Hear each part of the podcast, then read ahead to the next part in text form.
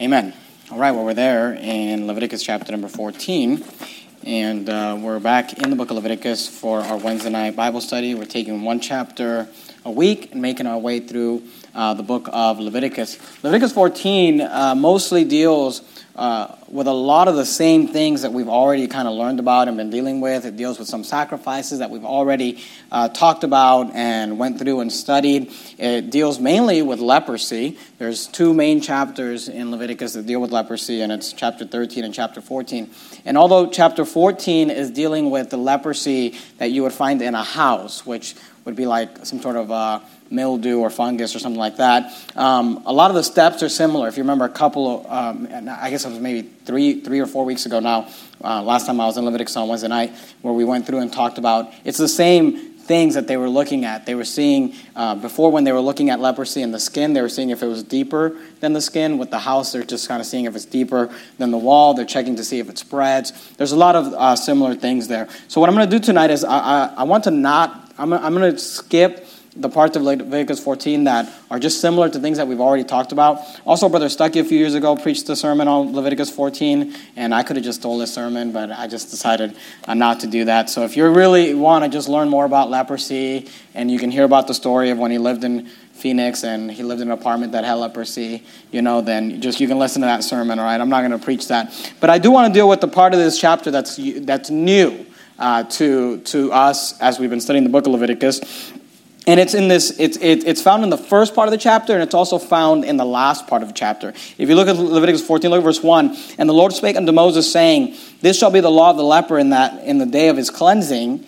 He shall be brought unto the priest, and the priest shall go forth out of the camp, and the priest shall look, and behold, if the plague of leprosy be healed, uh, uh, be, if the excuse me, if the plague of leprosy be healed in the leper, then shall the priest command to take for him that is to be cleansed two birds alive and clean, and cedar wood, and scarlet and hyssop. And the priest shall command that one of the birds be killed in an earthen vessel over running water. And it goes on and on. But I want you to notice that this is repeated again. If you look at the last part of the chapter, go, go to the end uh, to verse number 49, because that's, that's the cleansing of an individual that has leprosy. But then when you go through and you figure out that the house is cleansed also, then if you notice verse 49, you do the same thing.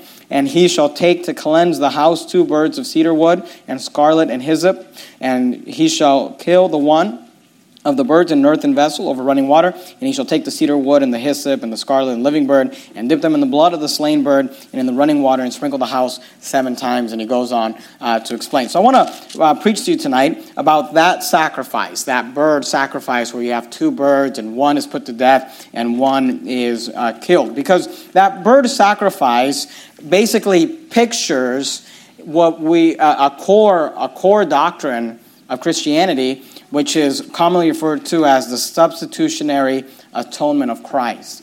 And I want to talk to you tonight about the substitutionary atonement of Christ and how it's taught here in Leviticus 14 and why it's important for us uh, as Christians. Now, 2 Timothy 3.16, you have to turn there, says, All scripture is given by inspiration of God and is profitable for doctrine, for reproof, for correction, for instruction in righteousness, that the man of God may be perfect, thoroughly furnished unto all good works. The Bible tells us that one of the reasons we study the Bible is for doctrine, is to learn doctrine. And you may be sitting here and saying, like, oh, substitutionary uh, atonement of Christ, you know, that sounds boring. Why do we need to learn that? But you know, a month ago, if I would have stood up and said I'm preaching on the Trinity, you probably would have thought the same thing.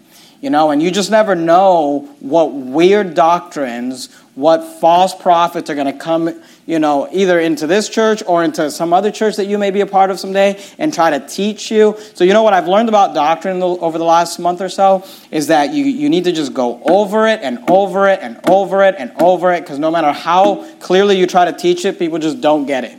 And you have to just repeat it and teach it and show it. So I don't want you to just roll your eyes and say, oh, the substitutionary atonement of Christ. You know what? Right now, we're all trying to make sure that we know exactly how to you know, explain the Trinity and what our position is, and you may want to just figure out where you stand on these things as well. So I want to just show you what the Bible teaches about this, because, you know, it's good to figure things out before there's a battle. You know, it's good to figure things out before you're under pressure. And you got to preach that sermon, and it's like, man, if I say the wrong thing, you know what I mean? All these people are going to attack me or, or whatever. So uh, uh, go, keep your place there in Leviticus 14. And uh, go with me to the book of, see what I want you to go. Go to Matthew. Matthew chapter number, oh, I lost my place. Matthew chapter number, uh, let's see, 27. Matthew 27. And actually, just hold your place there in Matthew 27 and go back to Leviticus 14, Matthew chapter 27. And I'm going to make several statements about this doctrine of the substitutionary atonement of Christ. And maybe I'm saying that and you don't even know what that means. Well, you're going to learn that tonight.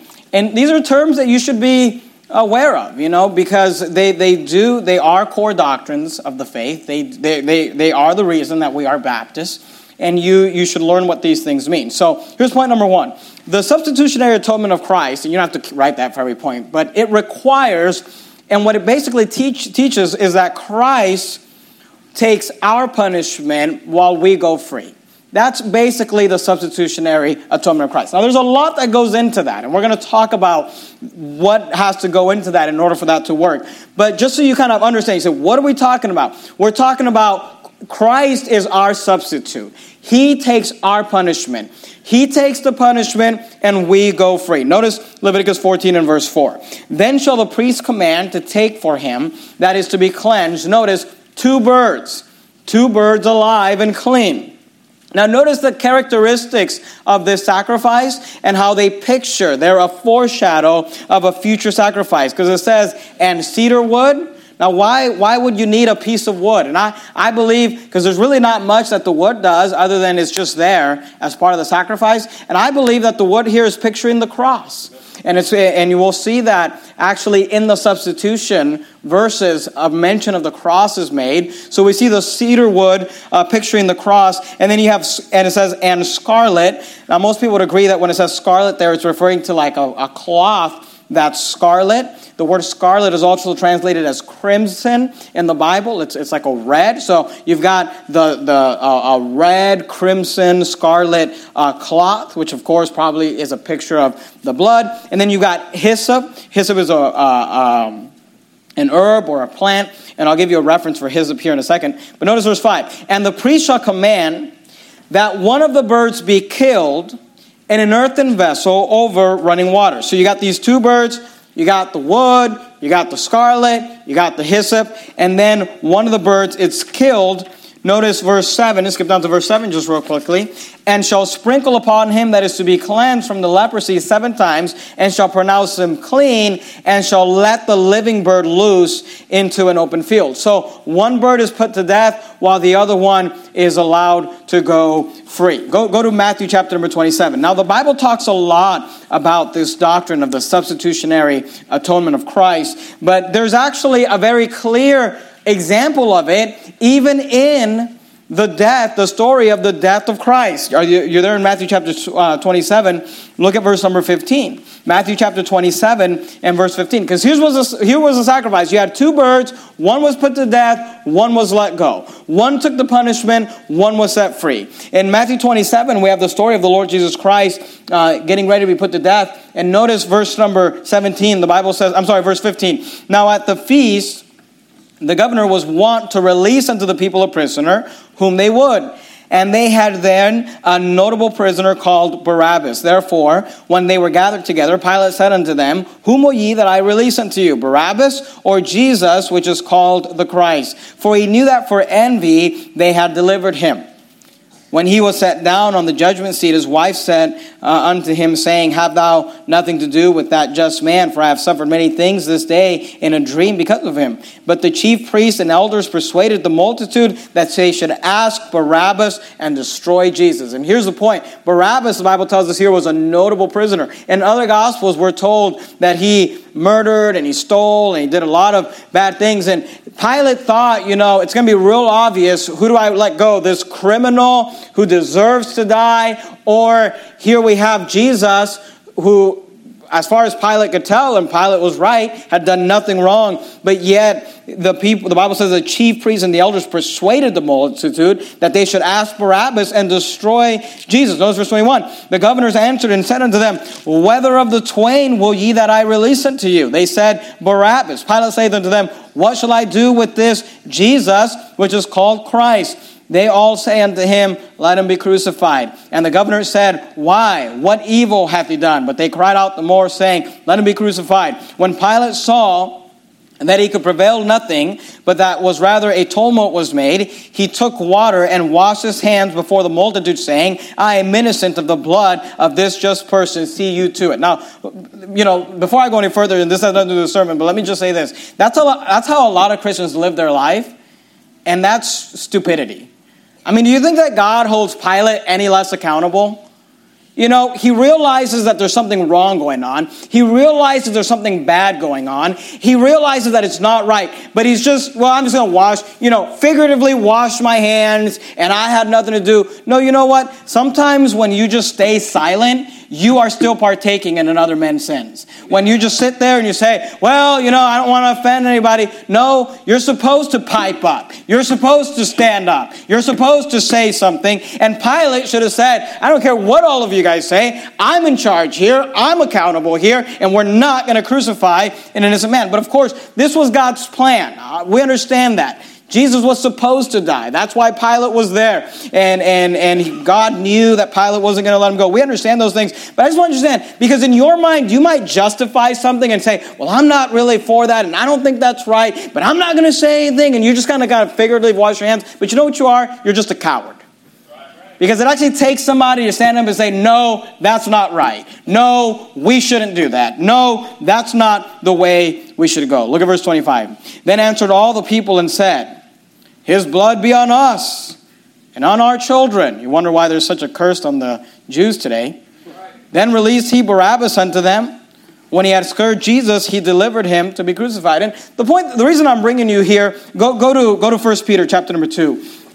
First Peter chapter number two. If you start at the end of the book of Revelation, uh, at the end of the Bible, book of Revelation, and head back. You're going to go past Jude, past Third, Second, and First John, into Second and First Peter. But but the, the reason I showed you that is because there's actually a picture, even in the story of the death of Christ, that shows and not just a picture of the substitutionary atonement. Because here's the thing you could, you could put any one of our names there. Instead of Barabbas, we could put your name there, and it would be true because if you're saved, here's what that means. You deserve to die. You deserve to be punished. You deserve to go to hell. But the Lord Jesus Christ, who was innocent, took your place. Barabbas was let go, and there and, and Christ was put to death. That's the picture that we see in Leviticus 14. That's the substitutionary uh, atonement of the Lord Jesus Christ. Are you there in 1 Peter chapter 2? Look at verse number 24.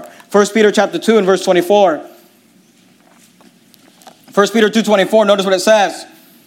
Who his own self, talking about Jesus, who his own self, notice, bear our sins in his own body, notice the, the, the cedar wood, on the tree. All right, you see the reference to the wood there? That we, being dead to sins, should live unto righteousness, by whose stripes ye were, uh, ye were healed. The Bible says that his own self bare our sins in his own body. See, he took our sins. He was our substitute. Go to the book of Psalm. Keep your place in First Peter and put a ribbon or a bookmark or something there because we're going to leave it and we're going to come back to it. But go to Psalm 51. If you open up your Bible just right in the center of the Bible, you'll more than likely find the book of Psalms. And you remember in Leviticus 14, we saw that there was the uh, cedar wood, and then there was the scarlet, and then there was hyssop. Let me just real, real quickly show you the connection to the hyssop.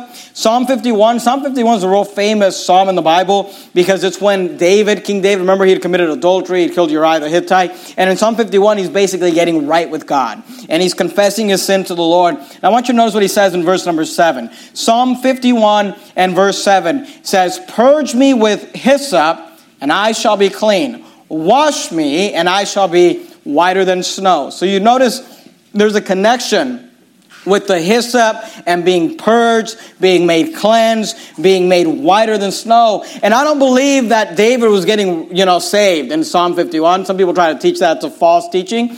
But that terminology, we often use those terms in, uh, we're talking about salvation. I mean, we sing uh, hymns about being made whiter than snow. So we see the connection there between the, the hyssop and being cleansed, being purged. Go to Isaiah 53. You're there in Psalms. You're going to go past Proverbs, Ecclesiastes, Song of Solomon, Isaiah. Isaiah 53. Look at verse number 4. Isaiah 53, verse number 4. Isaiah 53 and verse 4. And, you know, let me say this while we're talking about Pilate's cowardness. You guys that want to be preachers, here's, here's, here's the number one thing you're just going to have to learn to, to make it in ministry.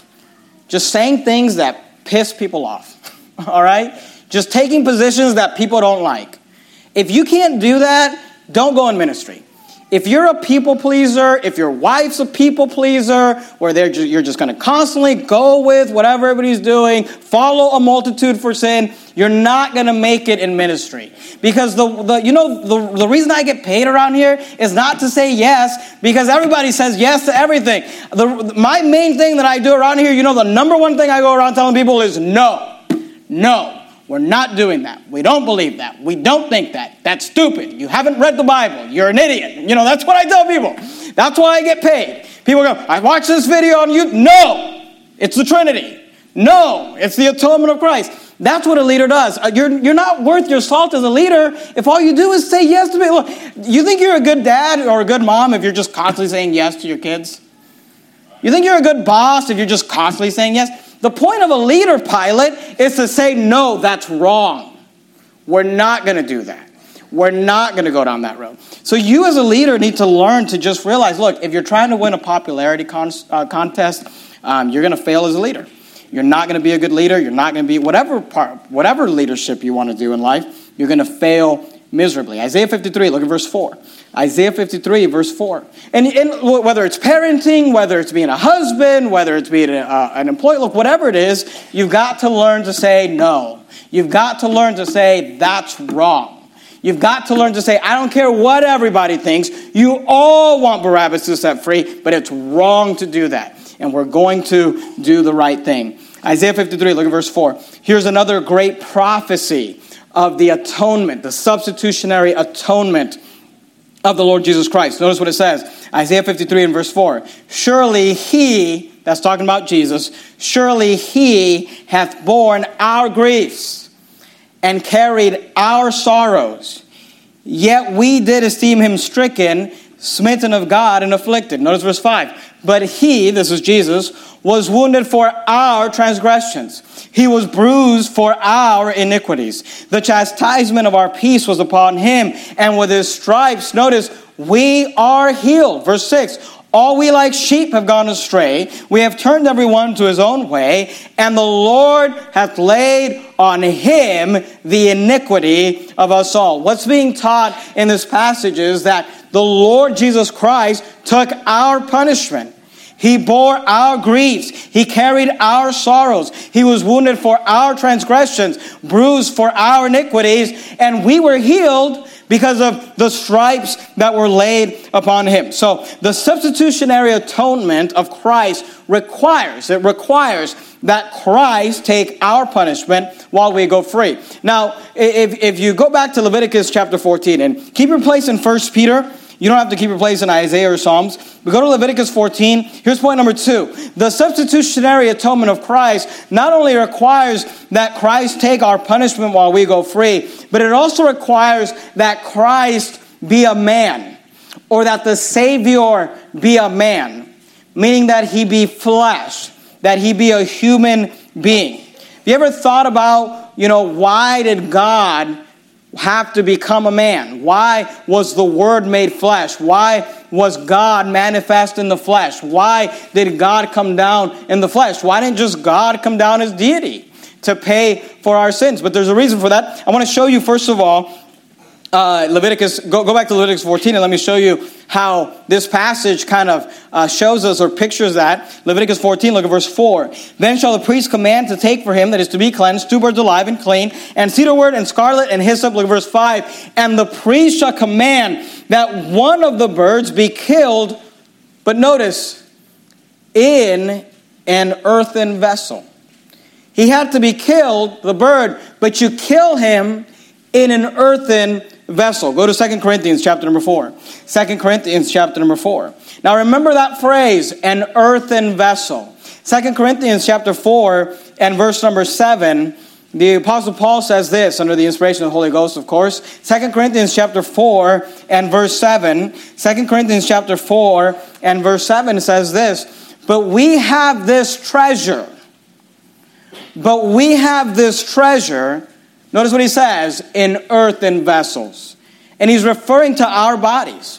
Why? Because we were made out of dust, because we were made out of clay because you know our bodies were made out of dust. Our bodies will return to dust. And it's interesting because in leviticus 14.5 it says hey you're going to kill one of the birds but you're going to kill them in an earthen vessel. 2 corinthians 4 7 says but we have this treasure in earthen vessels that the excellency of the power may be of god and not of us referring to our bodies as an earthen vessel. And what's being taught there is that the bird had to go into an earthen vessel. What's being taught there? That jesus had to be wrapped in flesh.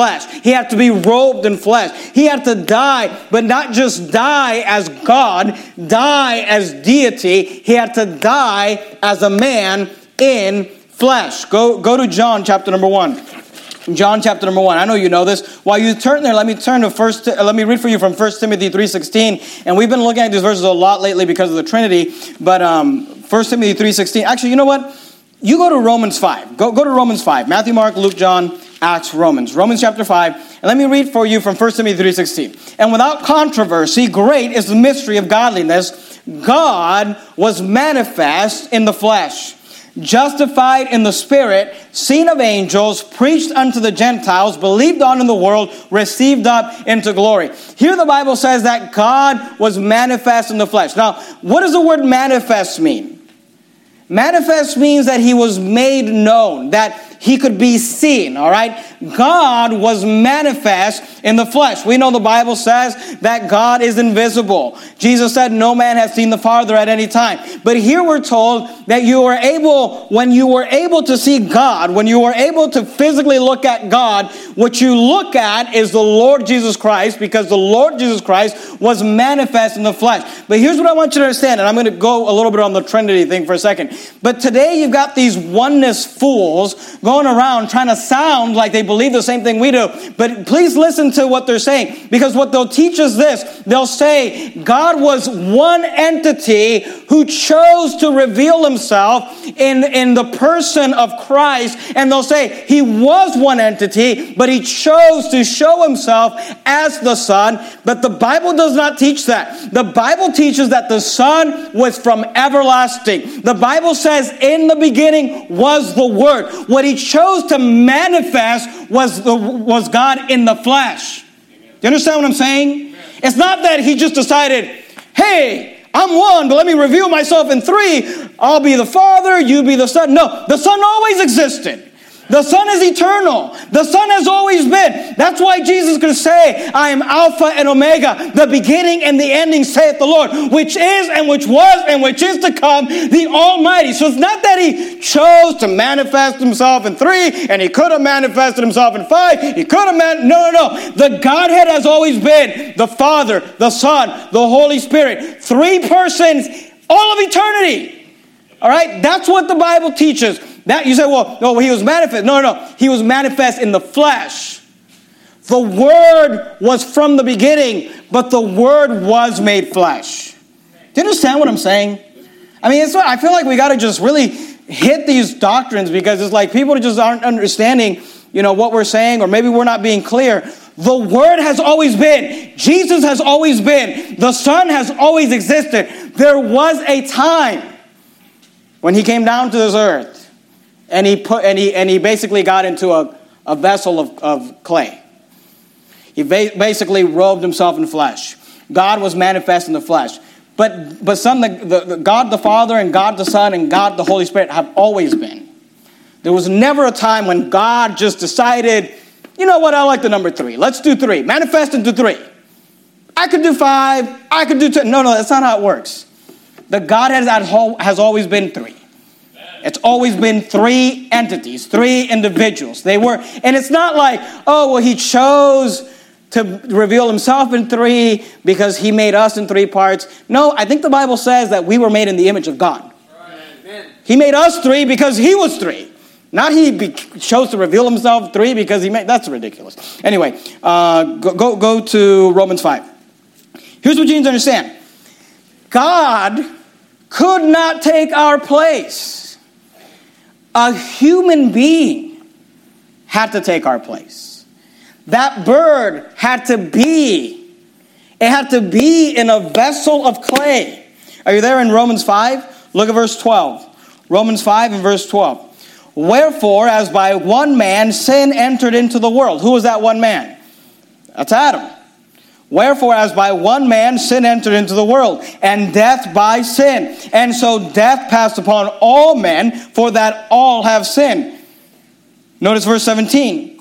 For if by one man's offense death reigned by one, much more they which receive abundance of grace and of the gift of righteousness shall reign in the life by one, Jesus Christ. Therefore, as by the offense of one judgment came upon all men to condemnation, even so by the righteousness of one the free gift came upon all men unto the justification of life. For as by one man's disobedience many were made sinners, so by the obedience of one one shall many be made righteous. See, the Lord Jesus Christ showed himself in a body before he was flesh. He appeared in the Old Testament, wrestled with Jacob, showed himself to, to, uh, to uh, Joshua as the captain of the host. He appeared uh, uh to Abraham in a bodily figure. He appeared as Melchizedek. He, he appeared before. Why didn't that Jesus just die on the cross? Why did he have to be born of a virgin? Why did he have to be robed in flesh? Here's why. Because we were condemned as humans. Therefore, we had to be redeemed by a human. And here's what you need to understand. The substitutionary atonement of Jesus Christ requires that Jesus was 100% man. You say, is that, is that going against the deity of Christ? No, no, he had to be 100% God too. We're going to get to that in a minute. But he also had to be a man. He had to be a man in order to substitute for us. He had to be a man. And here, and people often they get so caught up, they're like, oh, you believe contradictory things. Here's what we believe. We believe that Jesus was 100% man, and we believe that he was 100% God. But listen to me, that's 200. That doesn't make sense. You say, well, we just accepted by faith. Here's what he wasn't he wasn't 50% man and 50% God. He's not some Greek demigod, he's not some Hercules. He was 100% man, he was 100% God. That's what he had to be to substitute for us because we were condemned because of Adam. We were condemned because we're sons of Adam. Leviticus, uh, uh, I'm sorry, 1 Corinthians 15 calls Jesus the last Adam. The first Adam messed it all up. And before you get all critical on Adam, you would have messed it up too. And I would have messed it up. We all would have messed it up. But he was the last Adam. So the substitutionary atonement of Christ requires that Christ take our punishment while we go free. But the substitutionary atonement of Christ requires that Christ be a man, be flesh, be uh, in an earthen vessel. Keep your, keep your place. Where are you? Are you do you have your place in 2 Corinthians 5? Um, no, you don't. You have your place in 1 Peter 2. Okay, that's fine. Go back to Leviticus 14. We're going to go to 2 Corinthians 5 here in a minute. Um, but go, go back to Leviticus 14. Let me give you point number three. Point number three. So we saw that it requires that Christ take our punishment while we go free. We saw that it requires that Christ be made man. But I want you to notice number three the substitutionary atonement of Christ requires that Christ remain sinless even while in the flesh. It requires that he remain sinless so that he could be accepted in death. Are you there in Leviticus 14? Look at verse 4. Notice what it says. Leviticus 14, 4. Then shall the priest command to take for him, that is to be cleansed, two birds alive and clean and cedar wood and scarlet and hyssop, and the priest shall command that one of the birds be killed. But it's not enough to kill the bird, it had to be killed in an earthen vessel, picturing the flesh, picturing the fact that the Word was made flesh, that God was manifest in the flesh. But then notice this over running water. So, why, why did they have to have running water over him? Because he had to stay clean even while he was in the earthen vessel. See, we, we believe that Jesus was, was 100% man, but you know what? We believe that he was 100% God, making him the God man, meaning, the fact, meaning that he was perfect. Amen. He was in the flesh, He, he, he was robed in flesh, but he never sinned like the rest of us in, in flesh. Are you there? Go to 2 Corinthians 5. Let's, let's run some verses. 2 Corinthians 5. The Pastor Man, everybody believes that. I thought everybody believed the Trinity. 2 Corinthians 5, look at verse 21. I'm just trying to lay the foundation so you never go astray. And I'm actually going to show you something that's not believed, or at least was attacked, in the doctrine of the substitutionary atonement of Christ, um, you know, a while ago, but it was something that was big in the IFB movement. And we'll talk about that here in a minute. 2 Corinthians 5, look at verse 21. 2 Corinthians 5, 21. For he hath made him, talking about Christ, for he hath made him to be sin for us. Notice what it says who knew no sin, that we might be made the righteousness of God in him. Okay? He hath made him to be sin for us who knew no sin. Go, go back to 1 Peter chapter number 2. Remember you kept your place there? Do me a favor, keep your place in 2 Corinthians because we're going to come right back to it. 2 Corinthians 5 and then go to 1 Peter, keep your place in both. All right? I'd like you to be able to get back to 2 Corinthians and 1 Peter 2. 1 Peter chapter 2, look at verse 21. 1 Peter 2:21. For even hereunto were ye called, because Christ also suffered for us, leaving us an example that we should follow in his steps. Notice verse 22 who did no sin, neither was guile found in his mouth. The Bible says he did no sin. The Bible says he knew no sin. Go to Hebrews chapter 4. You're there in 1 Peter. You're going to go past the book of James into the book of Hebrews. uh, past the book of James uh, into the book of Hebrews. Hebrews chapter 4. Look at verse 15. Now, Hebrews 4.15 is referring to an high priest. So I, I don't have time to, to go there, but if you want to jot this down, Hebrews chapter 3 and verse 1 tells us that the high priest that's being referred to in chapter 4 is Jesus. All right? So when we're looking at Hebrews 4:15, we're talking about Christ. Notice what it says, "For we have not an high priest." And again, Hebrews 3:1 tells us that that's Jesus. "We have not an high priest which cannot be touched with the feelings of our infirmities." Look, Jesus was touched with all the feelings of our infirmities. Everything you've felt on this earth, uh, he felt it. And notice what it says. But was in all points tempted like as we are. Every temptation that you feel, Christ felt it. But here's the difference. Yet without sin. He never sinned. He was without sin. Just a couple weeks ago, I was out soul winning. I was talking to a young man, and, and you know, I was going through the gospel with him. Go, go to the book of First John. You're there in Hebrews. You're going to go past James, 1st, 2nd Peter, First John. First John chapter 3. And he, and he just kept telling me, like, well, I just don't know that he was perfect. I don't know that he, you know, he never sinned, never did anything wrong. And it was really odd because I, I'd never really had anybody bring that up to me before. But I had this young man tell me this, and I'm just explaining to him, like, look, well, how many sins do you have to perform to go to hell? Because at first, the, his first hang up was, you know, he didn't think he was bad enough to go to hell. And I showed him, you know, all you got to do, it says, and all liars shall have their part in the lake of burning fire and brimstone, which is the second death. For whosoever shall keep the whole law and yet offend in one point, he's guilty of all. And I, I won him over on that. And I said, Look, how many sins do you have to perform to go to hell? How many lies do you have to tell? He said, One. And I said, Look, if Jesus told one lie, then guess where he'd be going? And if he's going, he can't save us if he needs a savior. He had to be perfect. See, and this is important because look, I can't substitute for you. I love my wife. I love my children. If I went to God and I said, God, I don't want my wife or I don't want my children to go to hell, I would like to go to hell in their place. The answer to that question would be no. Here's why because I have my own sins to pay for. I can't substitute for them if I'm a sinner. The only reason that Jesus could take our place is because he knew no sin, because he never sinned, because he did not deserve to die. That's why he was just like Barabbas. He didn't deserve to die. Barabbas deserved to die, but he took the punishment that should have gone to Barabbas. And Barabbas went free.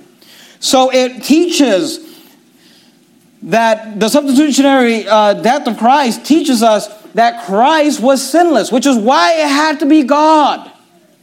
Because no human could keep the law. No man. No man could keep the law. Only God could. Therefore, God said, I will become man. Are you there in 1 John? Look at, look at chapter 3 and verse 5. 1 John 3 5. And you know that Jesus was manifested to take away our sins. Notice what it says, and in him is no sin. All right? Jesus never sinned, never lied, never had a bad thought, never, never did anything wrong. And this is all connected in this doctrine of the substitutionary atonement of Christ. It requires that Christ take our punishment while we go free. It requires that Christ be a man, be 100% flesh in order to substitute for us and literally to take the place of Adam. It requires that Christ also remain sinless. That's that, oh, you know, running, uh, overrunning of the water, even while he's in the flesh, while he's in the earthen vessel. Here's, here's point number four. Go, go back to Leviticus 14. Leviticus 14, look at verse 6. Leviticus 14, verse 6. The substitutionary atonement of Christ requires that one who is made free be washed in the blood. The substitutionary atonement of Christ requires that the one who is made free be washed in the blood. Are you there in Leviticus 14? Look at verse 6. Leviticus 14 and verse 6. As for the living bird, he shall take it, and the cedar wood, and the scarlet, and the hyssop, notice, and shall dip them and the living bird in the blood of the bird that was killed. So you kill the bird and the earthen vessel with the water running, but then you take the blood of the bird that was killed and you take the bird that's going to get set free and you dip that bird in that blood. You wash that bird in that blood over the running water. And look, verse 7 and he shall sprinkle upon him that is to be cleansed. I'm talking about the leper's man from the leprosy seven times and shall pronounce him clean and shall let the living bird loose into the open field. Go to Revelation chapter 1. We could go to lots of verses for this. I'm only going to go to one. Revelation chapter 1, last book in the Bible, should be fairly easy to find. Revelation chapter 1, look at verse number 5. Revelation 1 5 says this Revelation 1 5, and from Jesus Christ, who is a faithful witness and the first begotten of the dead and the prince of the kings of the earth, unto him that loved us, notice, and washed us from our sins in his own blood. See, he was the bird in the earthen vessel who stayed clean, who was put to death. We were the, blood, the bird that was dipped in the blood, washed in the blood, and released. We were washed from our sins in his own blood. Who's ever heard of, of John MacArthur, famous famous TV preacher John MacArthur. John MacArthur, I think he stepped away from this um, doctrine because he got so much heat for it. But, I, but years ago, John MacArthur began to attack the blood atonement of Christ. He began, I think he wrote a book and he began to preach sermons where he basically said that the blood of Christ, you know, we like dramatized it because we sing songs like there's power in the blood, you know, and we got all emotional about blood. But he says there's no power in the blood. The blood just fell on the ground there. It wasn't about the blood, it was about Jesus. But listen, the Bible says without the shedding of blood, there is no remission of sins. That blood, the high priest, the Lord Jesus Christ, had to take that blood up to the tabernacle in heaven and take that blood and sprinkle it seven times in the mercy seat, just like the Levitical law calls for. He had to do that in order for us to be saved. So even a famous preacher like John MacArthur might try to get you to think, oh, there's no, uh, there, there's no power in the blood. There's no reason for that. You know, it was just, it was just emotional. We just, you know, see the pictures or whatever. But no, the Bible says that we were washed Uh, that our, our sins were washed in his own blood. That our, our sins were remitted because of the shedding of his blood. So look, you have to know what you believe.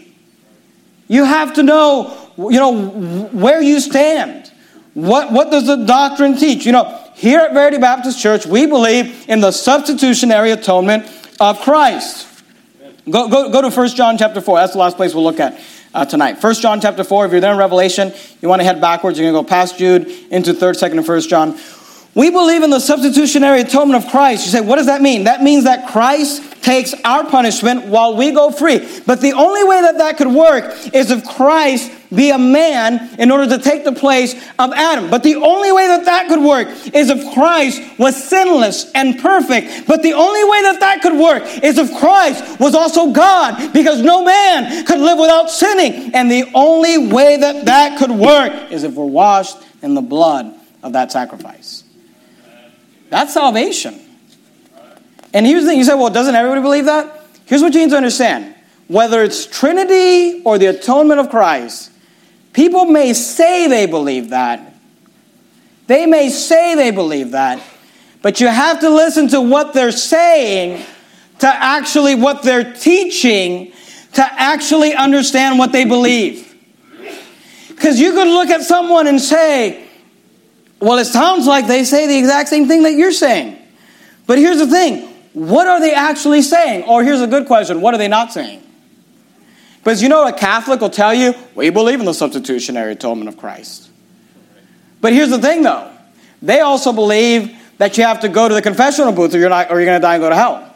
They also believe that you have to get baptized, or you're going to die and go to hell. They also believe that you have, you know, they got these seven sacraments you got to go through. Well, here's the thing. You may say you believe in the substitutionary atonement of Christ, but no, you don't. Because here's what the substitutionary atonement of Christ teaches that He took my punishment, He made the complete payment. It wasn't a down payment, He took care of all of it. All I had to do was be washed in the blood of the Lamb. If, and if you say, no, no, you got to get baptized, then you don't believe in the substitutionary atonement of Christ. Well, no, you got to repent of your sin. Then you don't believe in the substitutionary atonement of Christ. Well, no, you, you can lose it if you do something bad. Then you don't believe in the substitutionary atonement of Christ. You may say you do. Your doctrinal statement may say it. But just because you say it doesn't make it so. If you sit there and say, well, it wasn't enough, you know, it's, it's faith in Christ and my works, and you don't believe that his death was enough. And look, you can't have it both ways. Either I'm going to get to heaven because he was good enough, or I'm going to get to heaven because I was good enough, but it's not going to be a joint venture. And look, I know that I'm not good enough. So I'm just going to trust in him. 1 John 4, look at verse 10. 1 John 4, verse 10. 1 John 4, 10. 1 John 4, 10. Herein is love. 1 John 4, 10. Herein is love. Not that we loved God, but that he loved us and sent his son to be, notice these words, the propitiation for our sins. The propitiation for our sins. Let's start learning these doctrinal words. Propitiation, learn that word. So, what does that mean? The word propitiation means to make right, to reconcile, to appease. We look, we were dead in our trespasses and sins. We were at odds. We were enemies of God. But when Jesus was sacrificed, that sacrifice appeased God the Father. That sacrifice, and, and if you believe oneness, then I don't know how that works. You know, one personality of God was mad at, at us, but the other one wasn't. Look, here's what the Bible teaches we were at odds with God, God the Father. And Jesus Christ reconciled us to him. He reconciled us unto himself. He sent him to do that work. He loved us. Obviously, we understand that. But we, the appeasement, the, uh, the, the, the, the appeasement, the reconciliation was done through the substitutionary atonement of Christ. So Christ is our complete substitution, and he's our complete appeasement. There's nothing that I need to add to it. He didn't put a down payment and I got to make the payments. He just paid the whole thing, paid in full. And then he said, he, here's what he did. He went, he went and purchased salvation, and then he gave it to us freely. That's a gift. A gift is not that it doesn't cost anything, it just means that it doesn't cost the one who's receiving it anything. But the one who gives it, it cost him a lot. You say, what did it cost God? The, the life of the Lord Jesus Christ, the fact that he died on the cross, was buried.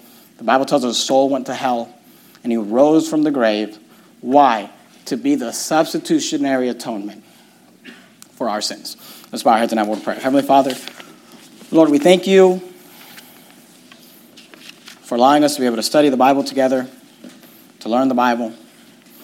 And Lord, help us to just get, help us to just go down deep on these basic doctrines. Lord, help us to just make sure we have a good understanding of just the basic beliefs that we have as Baptists, as Christians one of the core fundamental truths. We may hear somebody real popular and famous like John MacArthur say, the blood was worthless. And help us to, to know what we believe and say, no, wait a minute. The substitutionary atonement of Christ requires that the one who was set free to be cleansed through that blood.